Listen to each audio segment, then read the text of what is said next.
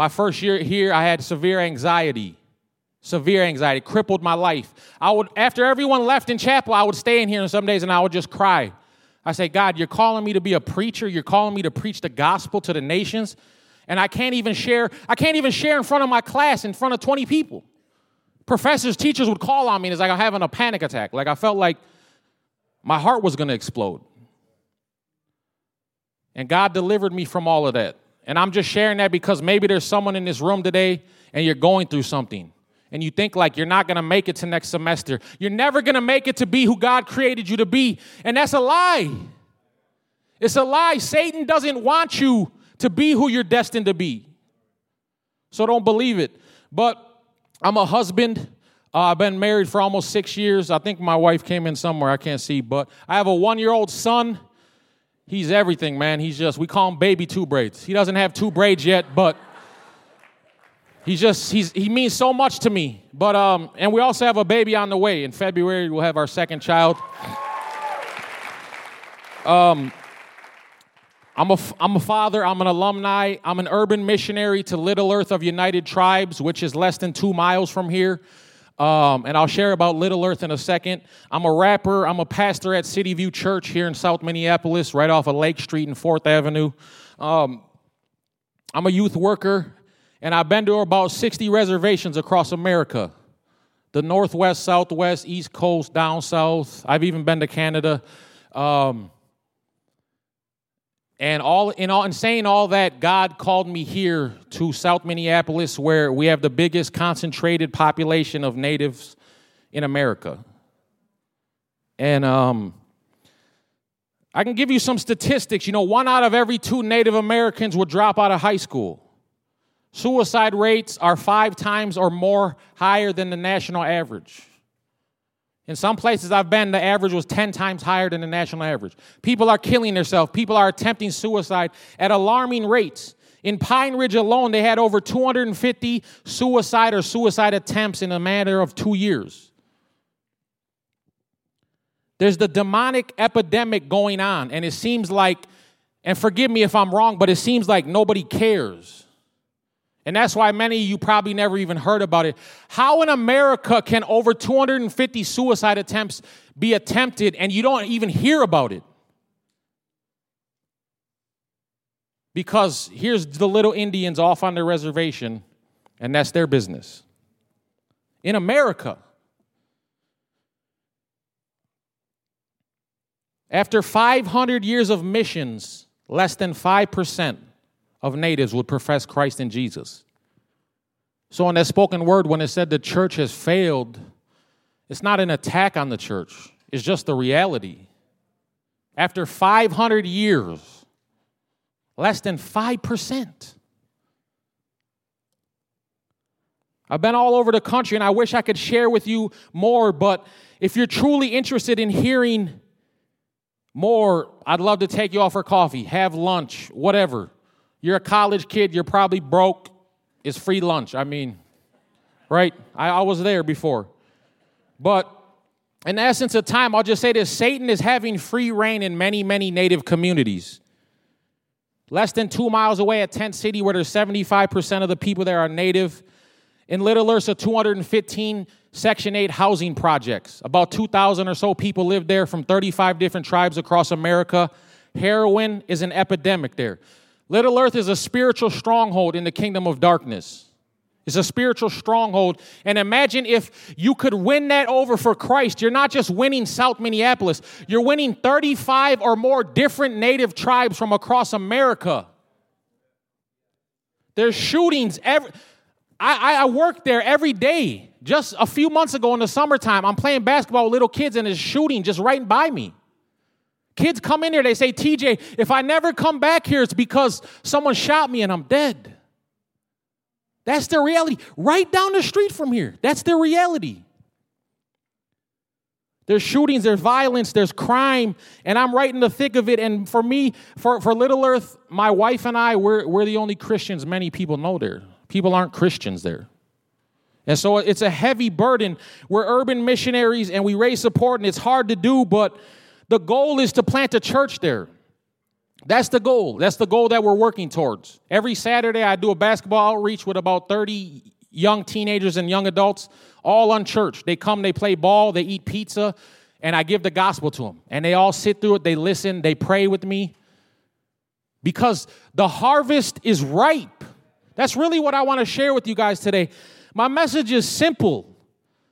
It says in Matthew 9 36 through 38, when he saw the crowds, he had compassion for them because they were harassed and hopeless, helpless, like sheep without a shepherd. Then he said to his disciples, The harvest is plentiful, but the laborers are few. Therefore, pray earnestly to the Lord of the harvest to send out laborers into his harvest. If you ever want to get plugged in to real frontline boots on the ground ministry, I'm just a call away. And I'll be honest with you, there's many days where it's hard for me to function in life because I am the only Christian there every day. And so I'm not just dealing with the violence, the crime, the abuse, the single parent homes, the heroin. The spiritual atmosphere is virtually all dark. There's so many opportunities to mentor youth, tutor kids, help coach basketball, baseball, volleyball, anything. Life is about so much more than just yourself. Don't waste your life. We think that tomorrow's promise, we think we're going to have all these opportunities, and right now we're just in college, and I just want to live and have fun and stay up all night playing Black Ops 4 or Fortnite or whatever people do nowadays. I know many people go overseas, they do tremendous missions work, but the church in America is on the decline at a rapid, rapid pace. And many of the churches that are growing, they're, intercha- they're interchurch growth. People are leaving one church and they're going to another church. But where is the actual new conversions? I wish I had more time, but I'll, I'll leave you with a story. I took 16 unchurched native youth to a conference called Warrior Leadership Summit in Illinois. There's about a thousand natives that come from all over North America to a Christian conference put on by Ron Hutchcraft Ministries. It's a ministry I've been heavily involved in since I left North Central. But I took 16 unchurched native youth, and, and we have, it's just, it's a Christian youth conference. So you guys all know what that entails. And so after one of the services, we broke into small groups, and, I, and I'm talking with all the guys. There's like eight of them. And I'm, i share my life story with them. I share the gospel with them. And I say, What do you think? And they begin to ask questions. How do we know Jesus is God? How do we know this? How do we know that? All the answers that skeptics have. And the very next day in the morning session, my friend who's named Doug Hutchcraft, he, he preached and he answered all of them questions in his sermon. And I looked at I looked at I was sitting on the end of the row. I looked down the row at the 16 youth. I said, You think that's a coincidence? I didn't go up and talk to him before service and tell him to share all of these things that you had questions about. I said, maybe, just maybe, the God of the universe is trying to get a hold of your life. And so I'm not going to be weighed down by the statistics, by the depressing outlook, outward appearance, because I know God is on the move. I know God is doing something. And Billy Graham, he once said this he said, if native people, he said they're, they're a sleeping giant. If they were ever to be awakened spiritually with the gospel, they could usher in the greatest revival America has ever seen. So that's what I leave you with. I'm going to call up my brother Jacob now. Uh, I'd love to stay after and chat with you guys. You guys can exchange info and maybe, you know, you can come help at Little Earth. So thank you. God bless. Amen. Amen. Amen. Boozhoo. Uh, Mino Gigi God, Mino Gigi Jeb, Gagweji Wajan Makwa Miskwagami Zagaigan and Dojaba, Anishinaabe Anini and Dao. Um, that's how we in Indian country introduce ourselves. It's called a ceremonial greeting, and it's a proper protocol when introducing yourself. So, what I said there was my name, my clan, and my tribe. Um, I gave you what's called an Indian name, though. So even though we're born with an English name, my English name is Jacob, but my Indian name, or what sometimes is called your spirit name, you're given that at a later time uh, in life after your, your character is developed. And what that means is uh, he who wrestles with God and man and prevails. And so you'll, you'll find that in Genesis when Jacob wrestles with the angel of God and God changes his name to Israel. And so I was given that name and it has a bi- biblical root, and I'm very honored to carry that name. And a lot of things about Native people are wrapped up in their language. So there are cultural clues that come out, and if you don't know their language, imagine if you didn't know English, or imagine if you went to another country and you didn't speak their language, it would be very, very hard to reach them. And so that's what we find with the church today and America and people who speak English and subscribe to American society and culture. When you confront yourself with native people, it's like they're speaking one language and you're speaking a different language.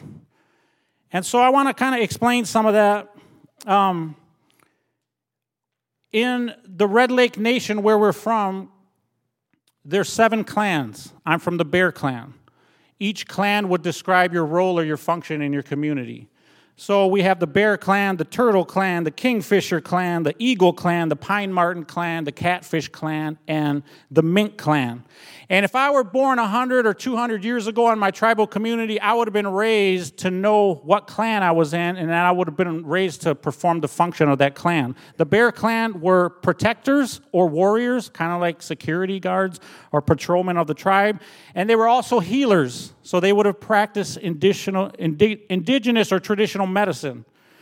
And my tribe describes where I'm from. So, does anyone know where Red Lake is? Yes, please raise a hand. Yes, I see a couple hands. Red Lake's maybe six hours north of the Twin Cities, and so when you think of northern Minnesota, you start to think all kinds of different things. So when I say my name, Gagwejiwaj Indigenous, that means my name is my spirit name or Indian name is He who wrestled with God or man. You have there's more there's more in that than just when I say my name is Jacob. Make sense?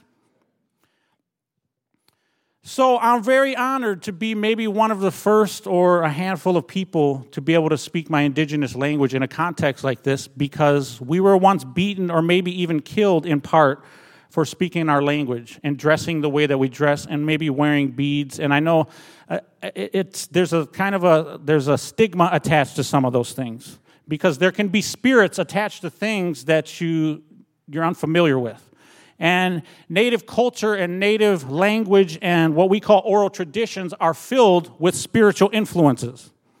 And we know because we're Christians, they're, they're not good spirits. They're not good spirits, but native people don't think of them as bad spirits. They don't distinguish a bad spirit from a good spirit. They, they, they just consider them all kind of like spirit helpers. And so um, I'm very honored to be able to speak my language. We were once prohibited from speaking it and as I said before, hidden within any language are these cultural clues that reveal the mind and the actions of any people group. So, any good study of ancient culture, which native people are ancient culture, you have to study their language and you have to study their literature. With native people, we don't have a written literature, but we have what we call oral tradition. And so, we do that in Christianity, right? We study Greek and we study Hebrew and we read the language of the Bible and the literature of the Bible, right? And that gives us a more well informed idea about who God is and who God's original people are. And I would say no, no true, real understanding or expression of Christianity can be discerned if you don't study Greek and Hebrew. And I know those are difficult, those are hard languages to learn and to understand. They're not spoken languages anymore for in, in some cases. So it's the same with native people. We have to learn native language, the indigenous language, and then we have to learn their oral traditions, and then God will start to reveal these clues about how to reach them. And He'll use the spiritual gifts that He's imparted into our life, the manifestations of the Holy Spirit, and then we'll be able to speak directly into their life, and a spiritual breakthrough will happen. Amen? But I believe a lot of times native ministry is being practiced sideways or it's being practiced backwards. It's all you're bad, you can't wear your beads, you can't wear your hair long, you can't do this, you can't do that because it's all demonic. And we know that that doesn't work. That's why the statistics are the way that they are. And so we have to do something different and we have to change. And we believe that God has anointed us. Not just me and my brother, but my sisters who, who's over here who also works in the, in the uh, native community here, but my dad as well. And so we're following in a heritage and we're passing on that heritage to our children and teaching them this is how you reach Native people. And I would encourage you before you go over to Little Earth or before you go try to do a mission trip on a reservation, get involved with a Native person. Start to develop a relationship with them organically. Start to hang out in the Native community. And as those relationships develop, allow them to invite you into their community. Because there's a lot of groups, and TJ can tell you, that go into Native communities and they just, it's like it's just a check off their box. That, hey, we went, look, we went and we went to a reservation. We went and we served these native people, but there's no real transformation and no real long lasting change takes place. So there's something wrong with that. And we want that to change. I would say if you want to go over to Little Earth, ask TJ. Let TJ invite you into Little Earth, and then he's vouching for you in that way. And then the people there, they will respect you. They'll know that if you do anything that offends somebody that you shouldn't do, then they're going to blame TJ. They'll, they won't come after you. So then you can, you can blame it on TJ. I'm joking. So, but Native people have an ancient way of thinking and behaving. It's all wrapped up in their language, their oral tradition. My ministry philosophy is that we need to encourage Native people to learn their language, to learn their oral tradition, to teach them to practice their culture, and then alongside of that, share the gospel with them, or after that, share the gospel with them. Because they don't know who they are as a people, because their language is, is lost. And there's like a weird dichotomy happening there because most native people don't speak their indigenous language because they didn't grow up on their tribal community. And even if they did grow up on their tribal community, sometimes there's only a handful of people that actually speak their language fluently. So, we have to encourage them, learn their language, learn their oral traditions, practice their culture, and there's risk involved in that, right? Because it's so filled with spiritual things, demonic spirits. With everything that they do, they're learning, they're going to ceremonies, they're doing all these spiritual practices. Everything about them is spiritual. When a lot of times when they make jewelry like this, they pray over it and they're praying for the spirits of their ancestors to come into. Now, this was made by a Christian person, so I don't have to worry about that. But but they're praying into everything that they make their moccasins, their, their, their regalia, all that stuff. And when they drum, there's a rattle in the drum, and they're, they're invoking spirits, dark spirits, evil spirits to come in. And so we have to be aware of that. We can't be ignorant of that. Amen? Don't want you guys to be ignorant of that. So, to get into the word a little bit, I want to talk to you out of 1 Corinthians. Paul devotes 1 Corinthians 12, 1 Corinthians 13, and 1 Corinthians 14. Three entire chapters to the misuse of the gifts. And he is addressing the church at Corinth, and the church at Corinth is just like the church today. They struggle with all kinds of different things secularism, sectarianism, the role of the sexes, sexuality, all this stuff that if we really took an honest look, we would say, yeah, that's pretty much the American church today. But one of the things that I want to highlight that I think is a key that if we can learn to practice in a healthy way, in a loving way, in a godly way, in a graceful way, then there can be spiritual breakthrough, not only for native people, but really for all people. So in 1 Corinthians 12, 1, Paul says this. He says, Now concerning spiritual gifts, I do not want you to be ignorant. And that's a little bit of my message to you today. I don't want you to be ignorant about native people. I don't want you to go into a native community and say something stupid or do something that you shouldn't do and then you offend the people because there's already a wall up there. They already don't trust you. If you don't look like them and you don't talk like them and you don't you can't introduce yourself in a ceremonial way or kind of the way that I did and you don't know a little bit of native language and they know right away that you're a stranger, you're a foreigner and the walls go up. And there's there's a disconnect. Okay, and so don't be ignorant of that, but don't be ignorant of your spiritual gifts. I, I, it, it, it, it hurts me to say this, but I love North Central. I got my master's degree last summer from North Central. I spent like maybe 10 years of my life here from 2007 to 2017.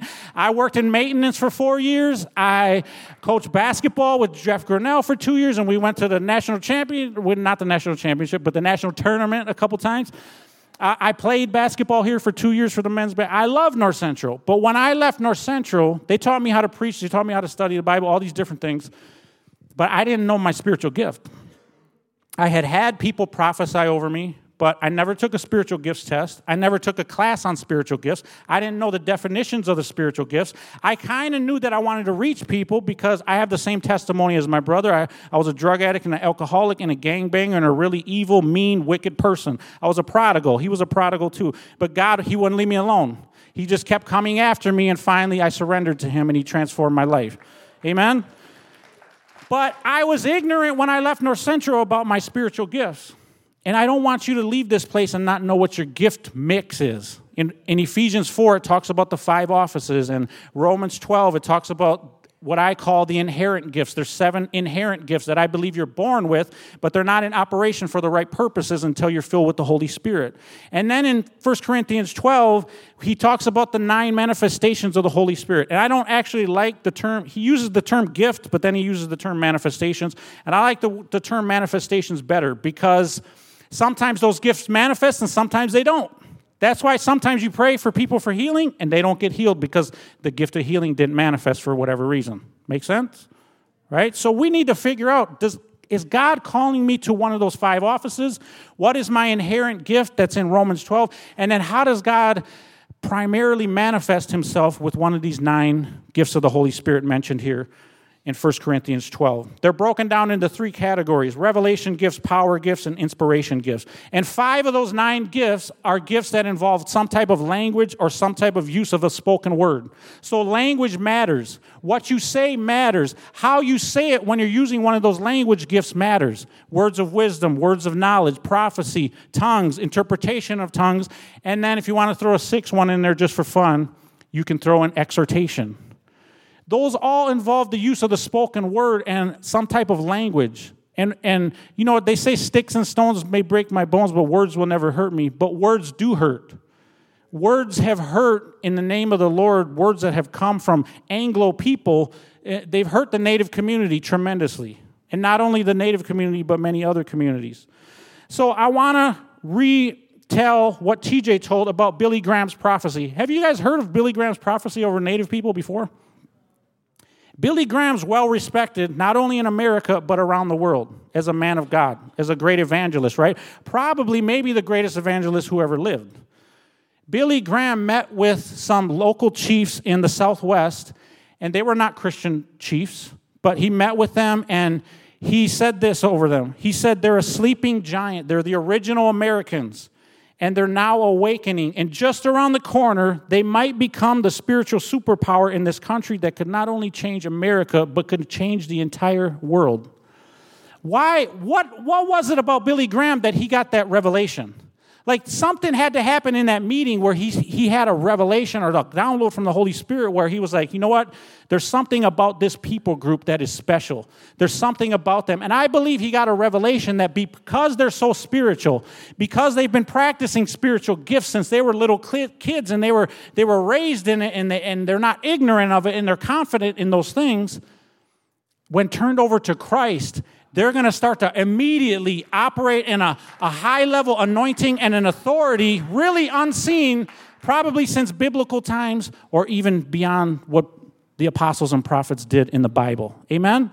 And I believe that to be true. And I want to encourage you that if someone speaks a prophetic word over you, it's not just magically going to happen.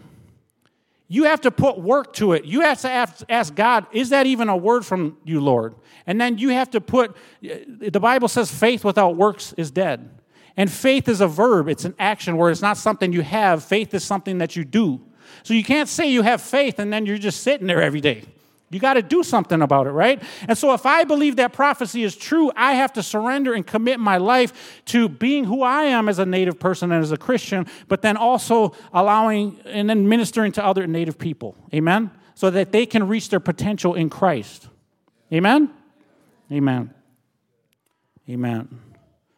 Many native people, this might be controversial, you might not like it, but I think non Christian are already more they, they operate in, in a higher level of spiritual power and authority than sometimes we do as christians because they've been practicing it their whole life. They're confident in it and they're not ignorant about it. So don't be ignorant and i don't say that in a, in a negative way because sometimes we call each other ignorant in a mean way right?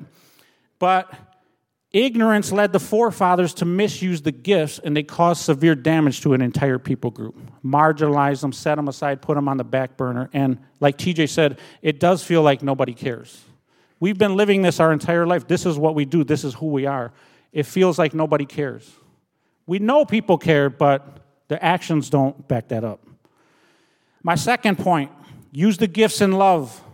1 Corinthians 13 1, though I speak in the tongues of men and angels, but have not love, I have become sounding brass or a clanging cymbal. Don't be sounding brass. Don't be a clanging cymbal. When you come, you know, uh, when you misuse the gifts, when you're not using the gifts in love and you're using them out, out, of, the, out of your flesh or some other motivation, you hurt people.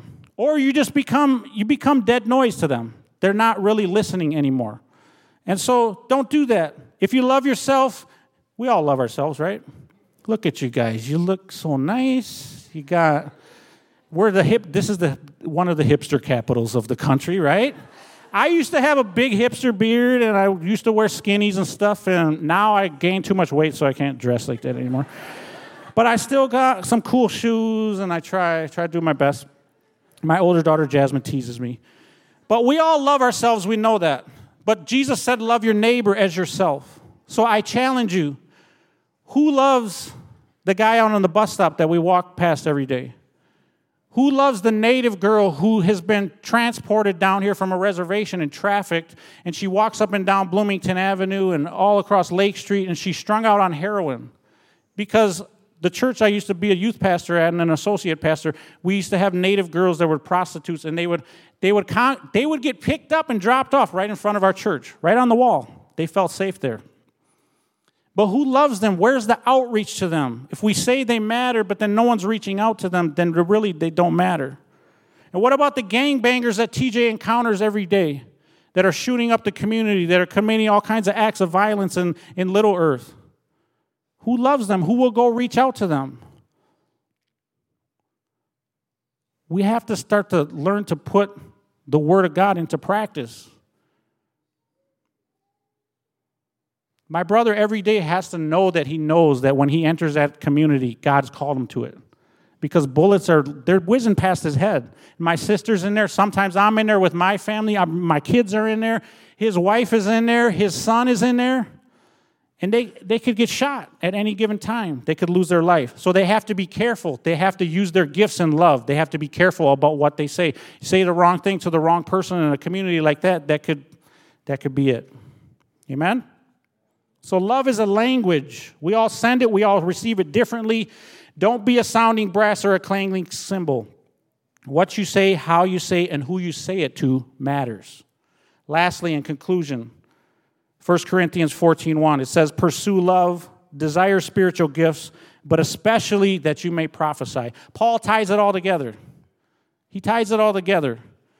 Pursue love, desire spiritual gifts, but especially that you may prophesy. And so I want to encourage you to use, don't be ignorant, don't be a sounding brass or a clanging cymbal, and, and use your gift in control. You know, in Galatians, it talks about the fruit of the Spirit love, joy, peace, patience, kindness, goodness, meekness, gentleness, and self control. You know why self control is at the end? I believe self control is the last one because it's one of the hardest ones to obtain because we're all arguing with somebody on Facebook. We're all against somebody else's politics. We're all got something to say to somebody and we just can't hold it in. But mature Christians, people who know that, you know, I can't, I can't, I can't go around every day arguing with people online over things that people that I don't even know commenting in the comment section on YouTube or some other social media site with people you don't know, and you just go on and on and on, and then and then what is it? What value is it providing to your life? And I've made the mistake a number of times, arguing with people on Facebook, Christian, non. People deleted me. I've deleted people, right? So I'm just trying to be real with you, but I've learned that the Holy Spirit is like you got to practice self control. It's about character. You know, we all have gifts. You might know your gift mix. You might know you're called to, you have an apostolic anointing, or you're called to be uh, in leadership or a teacher, or you're, you're, the, the Lord manifests words of wisdom in your life. I believe God has given me a prophetic teaching gift, and usually He manifests words of wisdom. So now that I know that, I can walk confidently in my gifts. But my character has to catch up. Because God can gift a little child, but the little child doesn't have the character to use that gift in love so that he doesn't become a, a, a, a, clanging cymbal, right? A sounding, a sounding brass, right? And so we got to be like brutally honest with ourselves and say, Lord, help my character to, to develop so that I actually love my neighbor as myself. Because when I was here at North Central, I can tell you in Minneapolis, in the Phillips community, it's the most diverse community in the entire country. We see all kinds of people from different backgrounds who are different than us, talk different, look different, dress different, the whole works. But there's certain people groups that I just didn't care for. And I just had to be honest with myself. And I said, Lord, I don't have no compassion for these people. I really, I just don't. And I don't know. And there's something that's wrong. That's not Christ in me. That's my flesh coming out. Maybe there's a demonic source. Maybe I need some type of deliverance. And so I would come to the altar and I would say, Lord, change my heart. My heart is hard toward these people, even though I'm not intentionally doing anything, but I'm turning a cold shoulder. When I see them, I think, man, they, they drive bad, they dress different, they don't. And, I, and I'm like, that's wrong. God, change my heart. Change my hard heart. Give me a remove a heart of stone and give me a heart of flesh. And I spent a lot. I went to every chapel. I hardly ever skipped chapel. Don't go look at the records though. Don't quote me on that. But I came to chapel and almost every time I went to the altar, even now at church, I still try to go to the altar almost every week, even if there's nothing major going on in my life, because I want the presence of God. I want to be close to the Lord. I want to know what is God saying. I want to get a revelation and not just get information from the pastor because our churches are filled, we're giving out so much information to people. It's, it's great, but it's all up here. I need a revelation in our Native American communities and some, some of our other ethnic communities. They need you to manifest your gift, to know what your gift is, to use it in confidence. Don't be ignorant of it, and then go use it in love. Speak revelations. Give them that prophetic word, that word of wisdom, that word of knowledge, a word in tongues or an interpretation or, or, or an exhortation, and that's going to cause the breakthrough in their life that they've been looking for their whole life. Amen? And we do it as a body. You guys have gifts that I don't have. You guys have the answers to saving Native American communities that we don't have. Even though it seems like we have a lot of the answers, no, the Holy Spirit wants to use unusual people to reach other unusual people. Because unusual, unu- man. In, in Acts 19, it says that God began to do unusual miracles at the hands of Paul. God is looking for unusual people. We're, you're unusual people in, in, you're divinely sent here into the urban community. But a lot of times we like to go out to the suburban mega churches and then we come back to the urban Bible college and then suburban, and then we neglect the people in our backyard, thousands of people that are lost and hurting. So I say that in love because I'm your brother and I hope that you receive that in love to challenge you. What if North Central, as an entire school, said, We're going to make a consistent effort to reach out to the Native American community? Maybe one day we're going to cancel classes and we're just all going to go over to Little Earth and we're just going to start to pray and we're going to start to fast and we're going to start to reach out to people and we're going to start to say, God, start to, God will start to manifest stuff. You see, because we got to get outside of the four walls of all the buildings that we're always in and go and commit a prophetic act. Do something like, do something out of the box, out of the ordinary. Amen? Amen. The misuse of the gifts can hinder outreach to any people group. I want to just close by giving you a um, couple bullet points on if you want to get involved with Native people or Native American ministry, learn the truth from a Native person. Learn the, learn the truth about history from a Native person. Because we're not just a chapter in a history book, we're marginalized. Why is that? You, I, I encourage you to really pray and ask God, how come this people group is so marginalized? Why are they so afflicted? Why are they so oppressed? How come they're committing suicide? Like, what is happening? And then, Lord, let that bother me. Keep bothering me until I finally listen and do something about it. Secondly, start hanging out in the Native community and let relationships develop organically. Third, empower Native people by giving them access to your resources, all of your resources. Because I was invited here, I gave my brother access to come in and to share what he had to share before me. And I'm giving him access. Invite someone from the Native community to come to chapel. Invite them to come in to sit in a class or something. Invite them to start having community events open up to all the Native American people in this community. Amen? Give them access to your resources. Get them in places you can't get yourself into. Amen? Fourth, learn how the Holy Spirit has gifted you. Use one of those six language gifts and use it early and use it often. Use it in love. And then lastly, control yourself. I live in Milwaukee now. I just moved there on September 1st.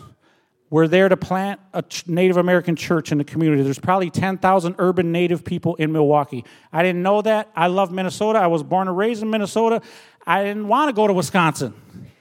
But God called us to Wisconsin, and our heart is in Wisconsin, and now we have a heart for Wisconsin. Amen?